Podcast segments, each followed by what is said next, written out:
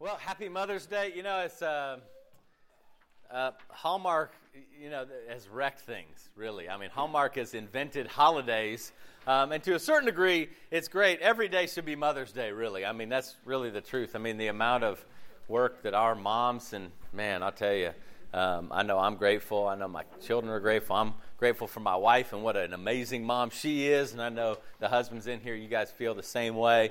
Um, and then at the same time, you know, isn't it, it? It's such a kind of a bittersweet day because, I mean, in some cases, it isn't a happy memory with mom or and it isn't enough to just like come to church and just say oh well you know jesus will make it all better and, and we just expect like that as true as that may be it doesn't put the band-aid on certain wounds that happen either um, and so it's, it's always kind of a mixed bag sometimes you know i mean i, I do feel like um, in whatever circumstances we're in um, whatever and sometimes it might just be sad mom may not be here anymore um, and it's just a kind of a bittersweet memory.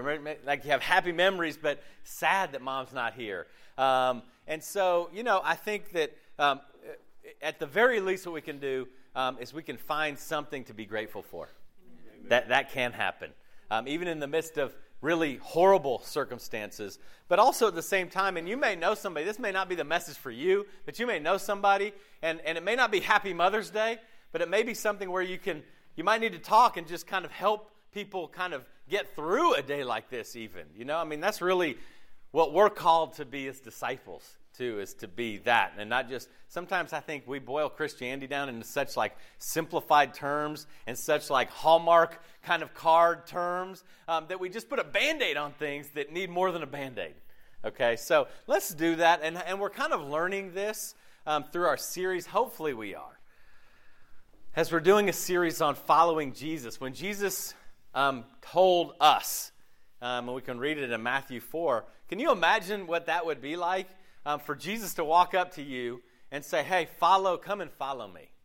All right, and we take that such for granted. I'm saying we, I, okay, uh, all of us as a community, uh, we take that for granted because we forget, like in the original context of Jesus saying that, um, that would have been so mind blowing that somebody like Jesus would actually ask somebody like us to follow him.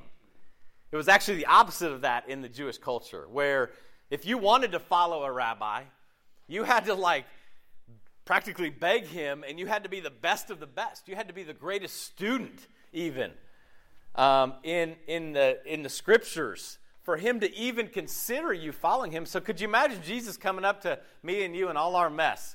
Because I, I don't know everyone here super well, but I don't think anybody here probably is competing with Jesus in your righteousness. You know, listen, we're a group of people that just, we're flawed way more than we even know we are. I know on like those good days that I have, and I think, man, I'm, wow, what a great guy. People must think I am, okay? Is there such a level of, of, of flaw inside of me and inside of you that we'll never understand the depth of how much we need Jesus and how, how what a privilege it is for Jesus to come up individually and say, No, no, I, I know y'all are a mess, but come and follow me. Okay, there's a couple things that I do want to share that I think is really fantastic. Is um, uh, I, and this is just a hallmark of the brothers and sisters here in the Clemson Foothills Church is um, what everybody was able to do this week to serve Barbara and her family uh, was phenomenal. And I know everyone didn't get a chance to, but I'm not kidding you. The overflow of people jumping in at the last minute to say, I'll go and help Barbara. All right? And what's interesting is, as we do read in James 1 27, it says, faultless, re- true religion is taking care of widows and orphans. And it's interesting because um, those, are, those are terms that aren't meant for us to just take like the legal term, because even in the church, you weren't considered a widow if you had other family that could take care of you. Widows and orphans were people that had no one that would take care of them. And they said that's what the church is supposed to do. Is to take care of people that no one else will take care of. And that's what happened. It was so heartwarming. And she was blown away. I mean, even when the word went out to get help, there was too much help uh, for Barbara. And it's just been a hard, really, number of years in her family. So thank you. Thank you to everybody because there, just, there was this attitude of everybody wanting to pour in. And, and I love that because I see that over and over again uh, when there are needs in people. But, um, you know, that was just a really practical example of, of true religion. I know we hate that word religion, but when it's true, it's good, right? When you're taking care of widows and orphans, right? Um, and so, what are we doing? We're talking about follow me, as I said. Um, we're in a part right now. We're in Matthew chapter 10, and I actually um, there's a I made a little bit of a handout. You don't have to like follow through that today. You can take it home with you. It'll maybe help you work through some thoughts maybe you're having because we're at really a turning point in the ministry of Jesus here. Um, because Jesus has gone from teaching his people to sending them out.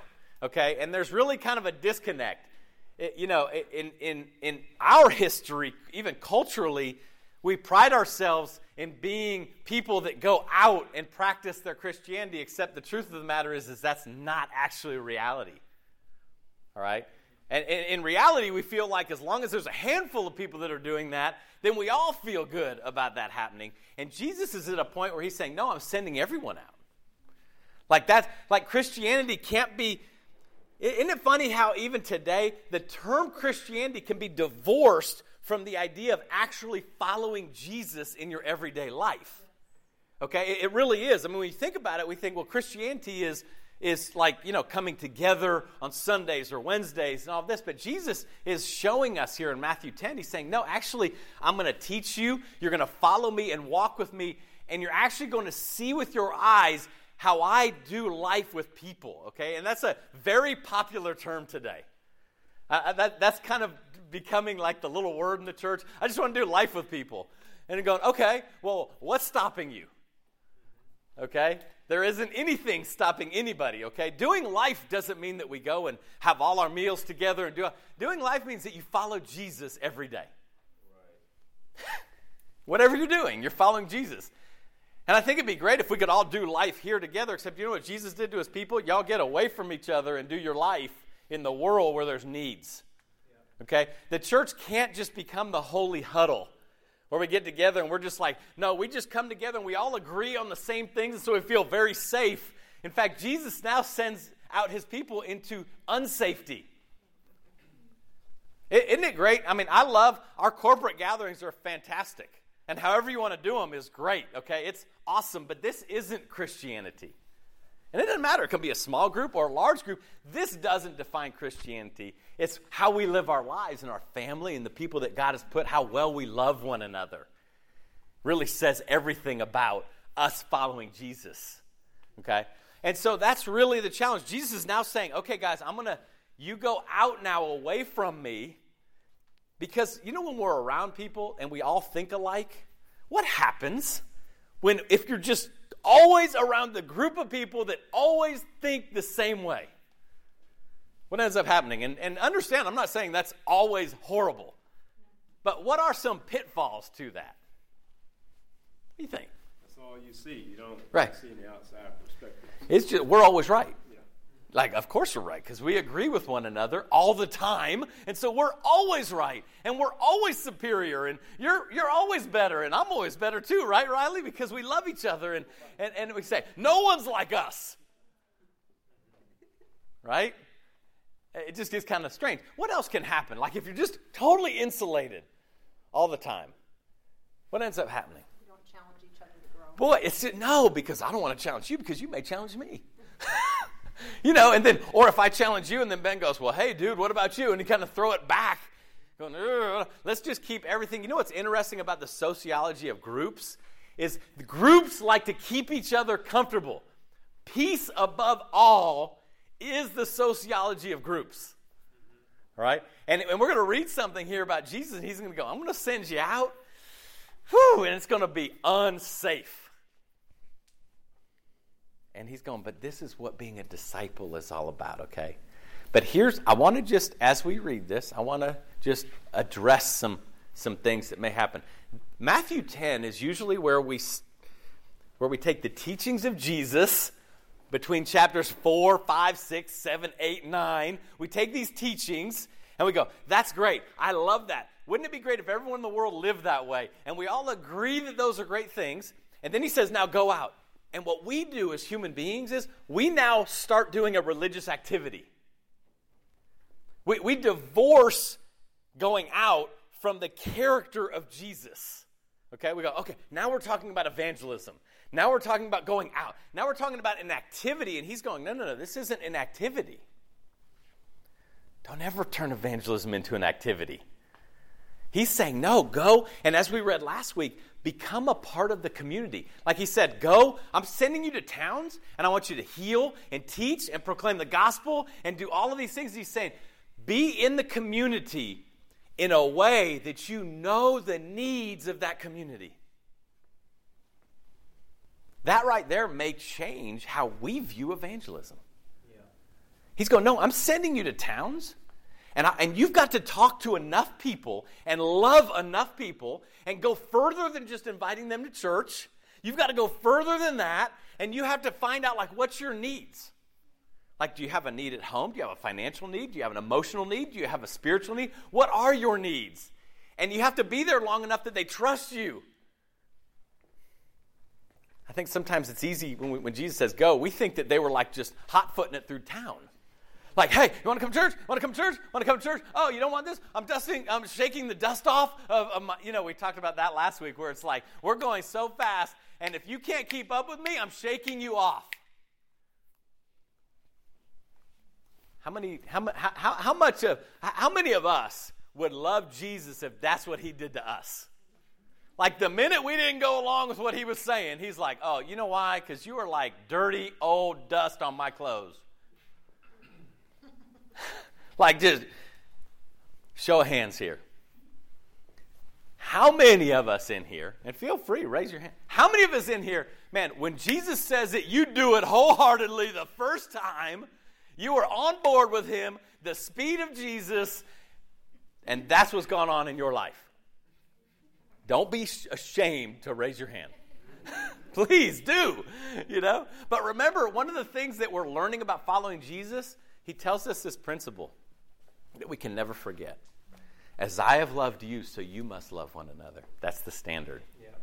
As I have loved you. He requires us all to sit here and go, How did Jesus love me? Has, has Jesus ever put up with you while you've been stubborn in sin? He didn't come to you and say, Hey, listen, you're dust on my clothes. You, you ever wake up and heaven forbid you don't want to have a quiet time in the morning? that was funny. you know, like, and, and you're going, we can't imagine, but the truth of the matter is, is Jesus is the perfect teacher. He's the perfect mentor. He's the perfect inspirer. Some of you guys, if you've been in business and these things, you know that you don't just like stay on and rail people who are trying to learn how to do the job. Like you stick with them, you walk with them, you inspire them, you mentor them, you give them grace because they don't deserve it. Because that's the only way they're going to grow and mature. It's the same with our kids, right? I mean, it's like, can you imagine? I mean, you guys, if all it is is the hammer all the time, you're not doing enough. You're not good enough. You're not all these things. If you were just better, if you could just, you know, and all this, how, what do you think? How, how do we do as children growing up with that? That'd be kind of rough, wouldn't it? As I've loved you, so you must love one another. And so he tells them, I'm sending you into towns. And I'm not sending you into towns to just go and pass out cards and all this kind of stuff. I'm actually going to meet needs. Find, pray for this harvest I've told you about. There are people of peace that are going to. Here's an interesting thing is, can you believe that God is already working before you even get there? And you go, well, that's a dumb statement.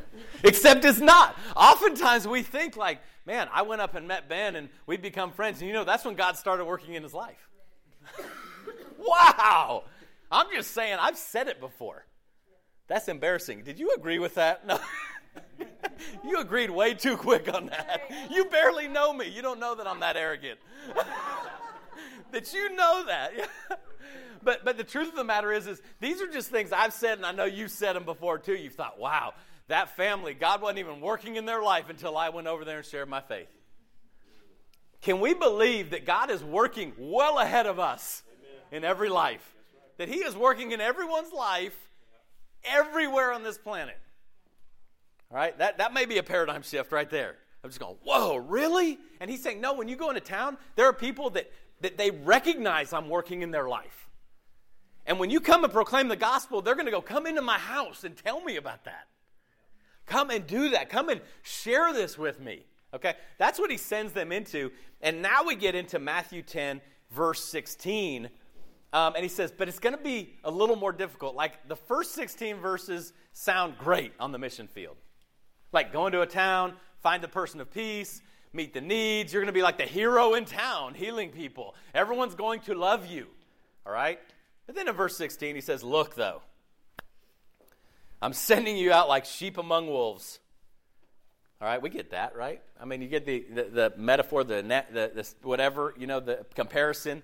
She, Jesus goes all crazy here. I'm sending you out like sheep among wolves, therefore be as shrewd as serpents and harmless as doves. Is anybody confused yet? He just named four animals. I'm like, I don't know what to be a serpent or a dove or a sheep. All I know is the wolf will eat all of those things. Okay? But he's saying, he's, he's painting this picture of here's what it's going to be like. You are going to go meet needs. You are going to go into a town. You are, the harvest is plentiful. I have taught you how to do this. But at the same time, this is a real battle. And there are wolves that are going to hate you because they hate me. Like they just don't even know why. They just don't like Jesus. And so they're not going to like Jesus' followers. That's what he's saying. And he says, but be as shrewd as a serpent. And really, you don't have to get all theological about that. He's saying, hey, be smart like a snake, be wise like a snake. See what snakes don't do that sheep do? Like when sheep see wolves, they walk toward the wolf. Okay? He said, no, no, no, no. Be a sheep. Like sheep are vulnerable. Sheep are, are all, you know, innocent and all these. No, no, be that way, but don't be stupid. Okay? Like don't walk toward the wolf. Like the snake understands when there's an enemy, go away. Like go get somewhere away. Don't, it's not just this awesome thing just to go, oh, there's a wolf. This is great. This is my spiritual act of worship now to let him eat me. Okay? But he says, be innocent as doves.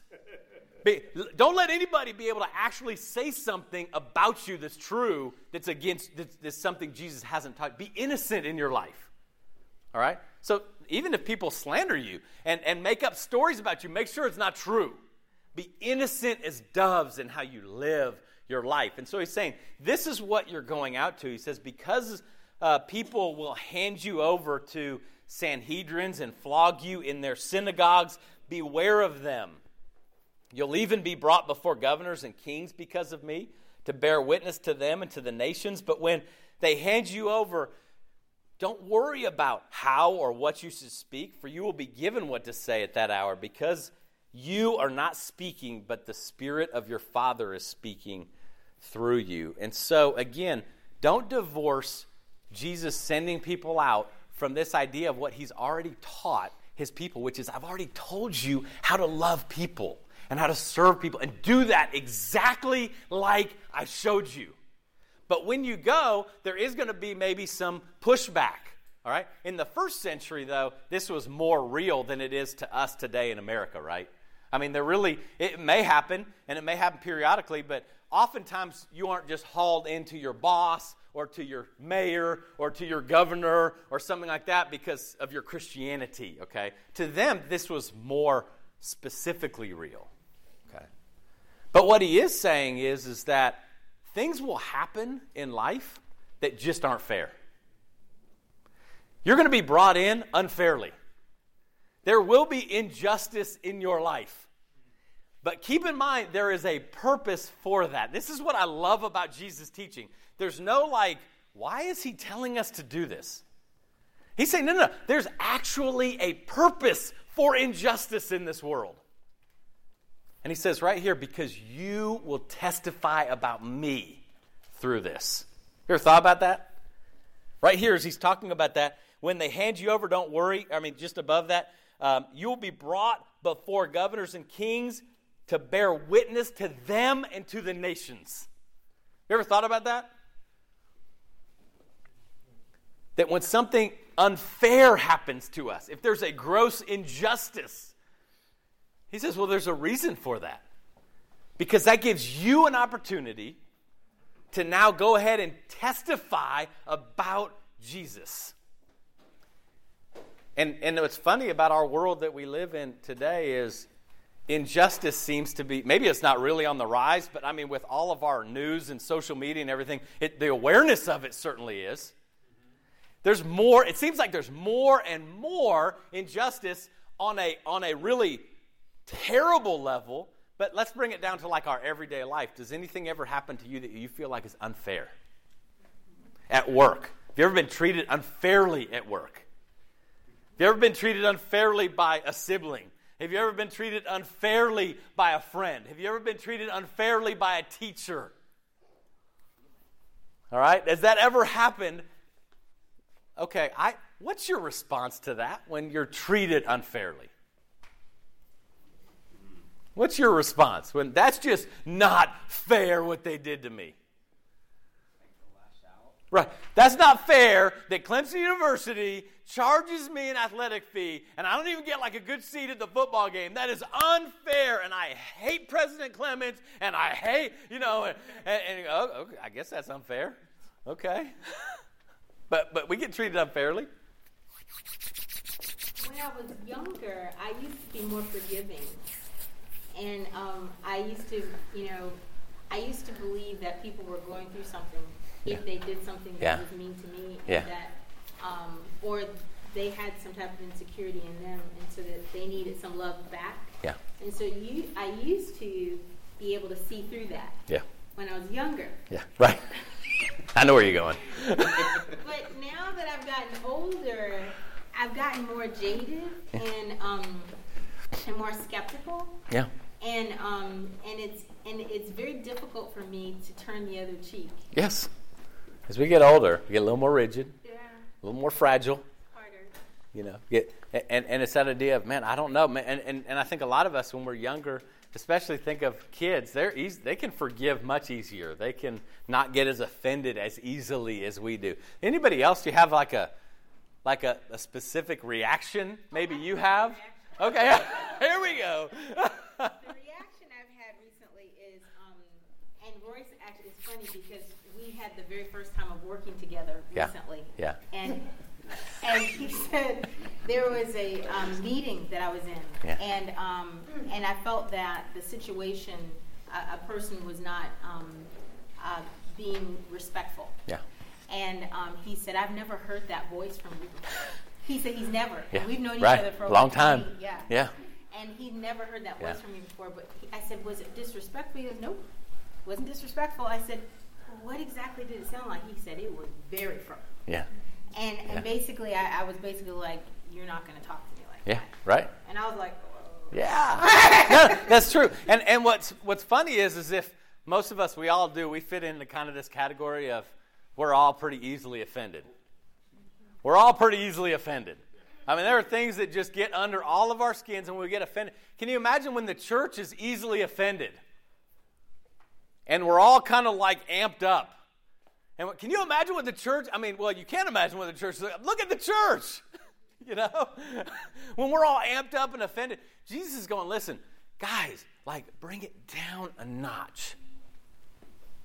Relax. Let your shoulders loose. Let them just move a little bit. Okay? Relax. Move, work the neck out, the tension. Because t- if you're following Jesus and you're all tense, you're going to have a really hard time proclaiming the gospel. You know, and that's part of his point. He's like people are going to offend you, but do you even know Jesus well enough to not get angry and to not get offended, but to be able to actually tell the good news about, like in your life, not just like the general good news, you know, like I know this scripture, but like, no, you know what? I, let me share this with you. A, a, a brother shared this with me just the other night. Um, he said, man, you know, Keith, this happened at work. And um, ultimately, what happened, what he shared, was that he had lied about something in front of like his whole office, like they were having this big meeting. And he told this lie, and he said it really wasn't even that big a deal. And he stopped the meeting. He said, Listen, let me stop right here. I lied to you just now. And you know, you could hear a pin drop in, the officer. Just like, what, what, the, what did he just say? And he's like, Forgive me. Listen, you got to understand something. And he basically shared, This is why this is important to me. It's, it's not just because it's this rule that Jesus told me that I can't lie, but it's this idea of, you know, the guy I follow, Jesus, this Christianity thing, Jesus would never lie to me. That's really good news. I know that I can always read about Jesus' life and I can follow his life, and there's never a time that he would fool me. that he would trick me, that he would lie to me or deceive me. And he's like, that's why it's important for me. Okay. And people actually in the office came up afterward and said, You're kind of different. like, like I, I'm, I, I want to know why you just said that. And that's his point is, you know what? Unfairness allows us to testify about Jesus. Not with the bullhorn, not getting up and condemning everybody, but just going, hey, listen, here's why. Okay? This is what he's saying about Christianity. This isn't, keep in mind, he's not saying that this is like if you decide to do this when you follow him. I mean, that's what's hard. I feel like I could major. I, so Rachel got her PhD. That's exciting. I could have a PhD in offendedness. Like, okay, I feel like I could teach classes. If you said right now, develop a major on how to be offended, I'd be like, I'll give you 75 units on how to be offended in every situation, okay? Except when I read this about Jesus, he's saying, no, no, no, you can't, Keith, you can't. And when you are, you need to repent of that. Okay? He's not saying that in, if you mess up one time, I will not love you. He's not saying that. But he's saying, you know, you have to be serious about following me. And when you do mess up, you do need to repent. All right? And so injustice will happen. It, have, it has a purpose. Matthew 10, verse 21 says, Brother will be, betray brother to death, and a father his child. Children will rise up against their parents and have them put to death. You'll be hated by everyone because of my name, but the one who endures to the end will be delivered. When they persecute you in one town, escape to another. For I assure you, you won't have covered the towns of Israel before the Son of Man comes. A disciple is not above his teacher, or a slave above his master. It's enough for a disciple to become like his teacher and a slave like his master. If they called the head of the house Beelzebul, how much more the members of his household? And so, this is just a principle that we have to know. In the first century, Jesus upset the fabric of the family. That just was a fact. He just did. Jesus coming into a family, he's going into communities where people who were so entrenched in Judaism, in, in, in the Hebrew faith, that what he was saying was, it wasn't even that it was offending them, it was the idea of this is changing how we do family. All right? Have you ever had like, um, like a family tradition you do each year? You know, uh, uh, yeah, I mean, you have like a certain thing. And what if somebody came to you and said, no, no, now you have to stop that forever?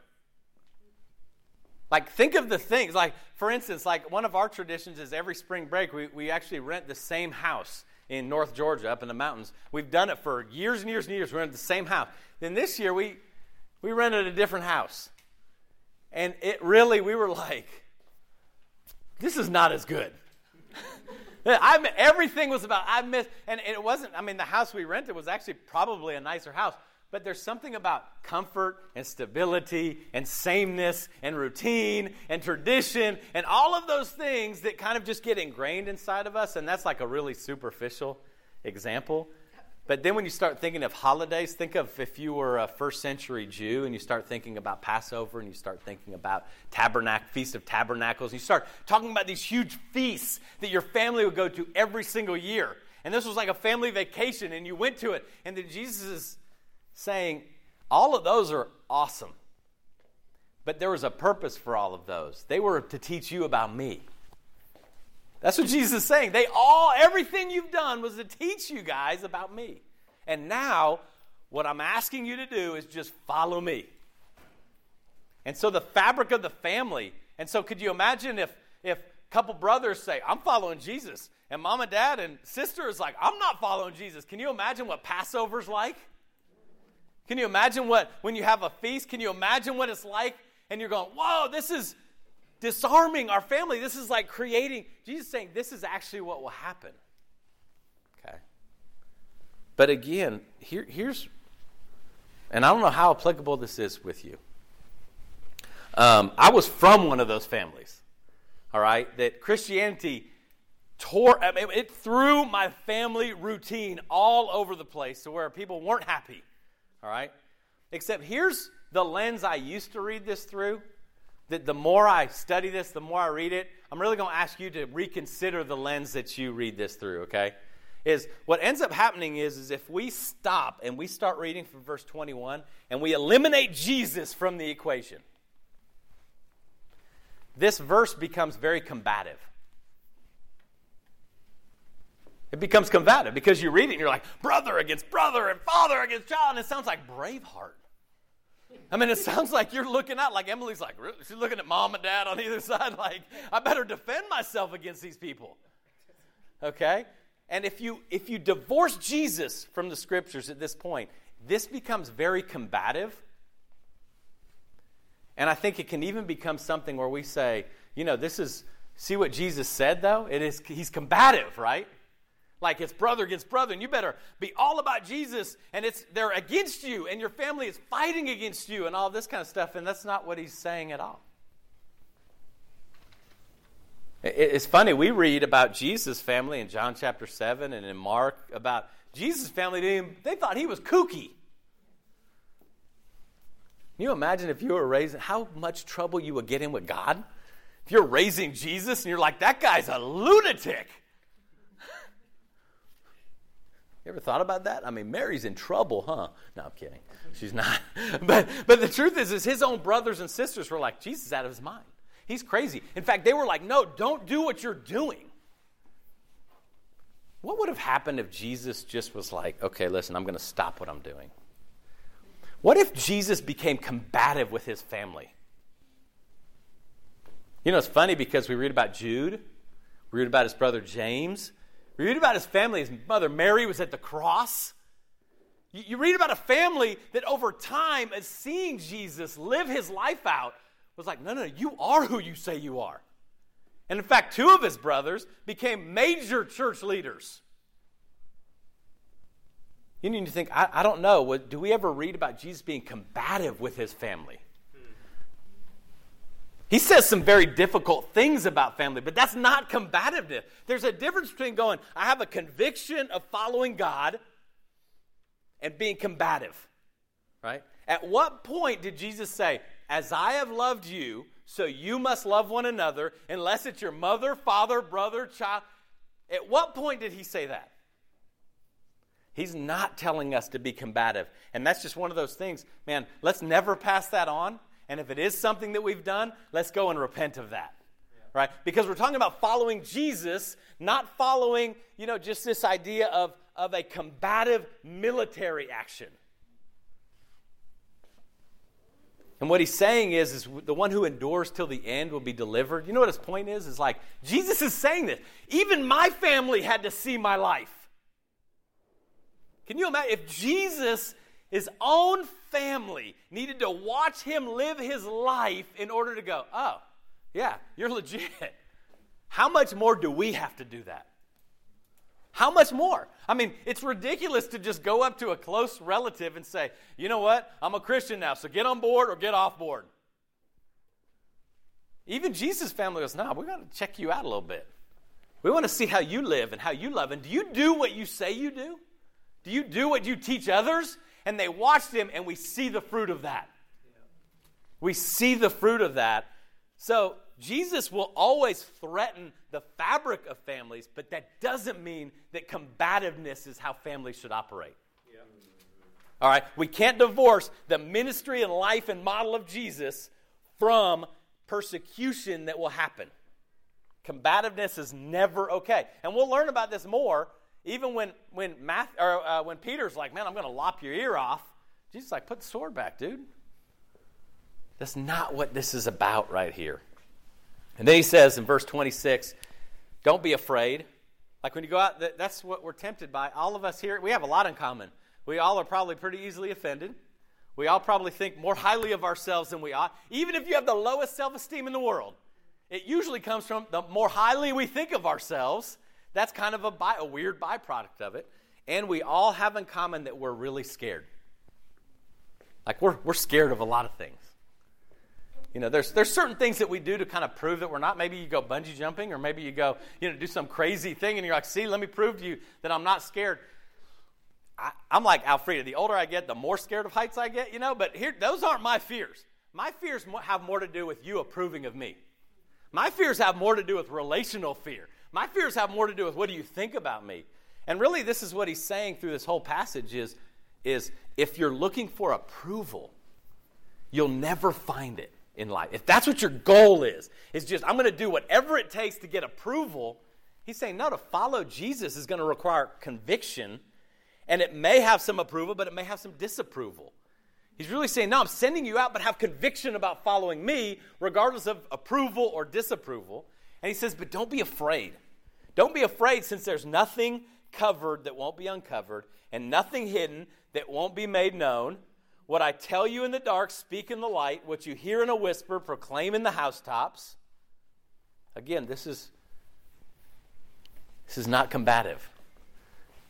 Oh, We always have to use the Bible in the context that it was written. I was sharing with somebody the other day. This is that passage right here that can be used this way There won't be anything uncovered and nothing hidden that won't be made known. And then when we take it out of context, we use that to scare people into following Jesus. Yariel, I know what you did. You don't have to tell me. Jesus knows already. There's nothing that won't be uncovered. you know, and we're like, we, we fool people and scare people into following Jesus. And you're like, you know, Ben, I know. You don't even have to tell me. I know what you did. And it will all be uncovered right in front of the church. The most embarrassing time. It's going to be laid out, just like Jesus said. We're going, to hold on a minute.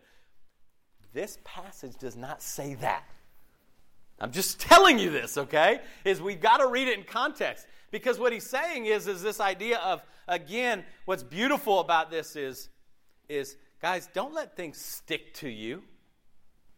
Don't let the way people treat you stick to you. You know, you can have like kind of a Velcro personality or a Teflon personality. You know, Velcro is everything sticks to you, and you remember everything anyone's ever done to you, said to you, treated you poorly, and it's like Velcro. It sticks to you, all right? And you're going, really? You're going to treat me that way? And I'm a Christian? And you know what? Nothing's going to be hidden, and everything's going to be uncovered. And, you, and we just get angry and combative and bitter. And he's like, you want to know what? If people do stuff to you, like, let it go. Listen, everyone will have to give an account at some point. Like we all will. That's not a fear tactic. That's not for us to use to scare people and to trick people. He's saying, no, let it go, man. Like, let it go off of you. Don't go around and, like, let it be your badge of honor that people have done things to you. Just let it go. Because Jesus going, I got this. We don't use the passages combatively. He's saying, hey, listen, I'm going to tell you things in secret in quiet. When you're praying, I'm going to teach you, I'm going to convict you, and go proclaim that. Right? But this isn't a scare tactic. This isn't how we treat one another. Okay? This isn't how Jesus treated us. Can you imagine? He, he could do that. I know what you did. Van, I know what you did. Don't lie to me. You know, you're like, Jesus. You know, we just all a bunch of scared people following Jesus, okay? And he says this Don't fear those who kill the body, but are not able to kill the soul. Rather, fear him who is able to destroy both soul and body in hell. Aren't two sparrows sold for a penny? Yet not one of them falls to the ground without your Father's consent. But even the hairs of your head have all been counted. So don't be afraid, therefore. You are worth more than many sparrows. You know, again, if we leave that last section out, again, we can become, we can take this very combatively. We can take this and say, you know, you better fear the guy that's going to throw you into hell. You better fear that God. You better fear. And he's saying, yes, understand, there is God who's in full authority over everything else. All right? But isn't it interesting that the verses after that, he says, listen, but I want to tell you something. I actually want to comfort you. Jesus' role wasn't to scare people into following him. And ours shouldn't be either.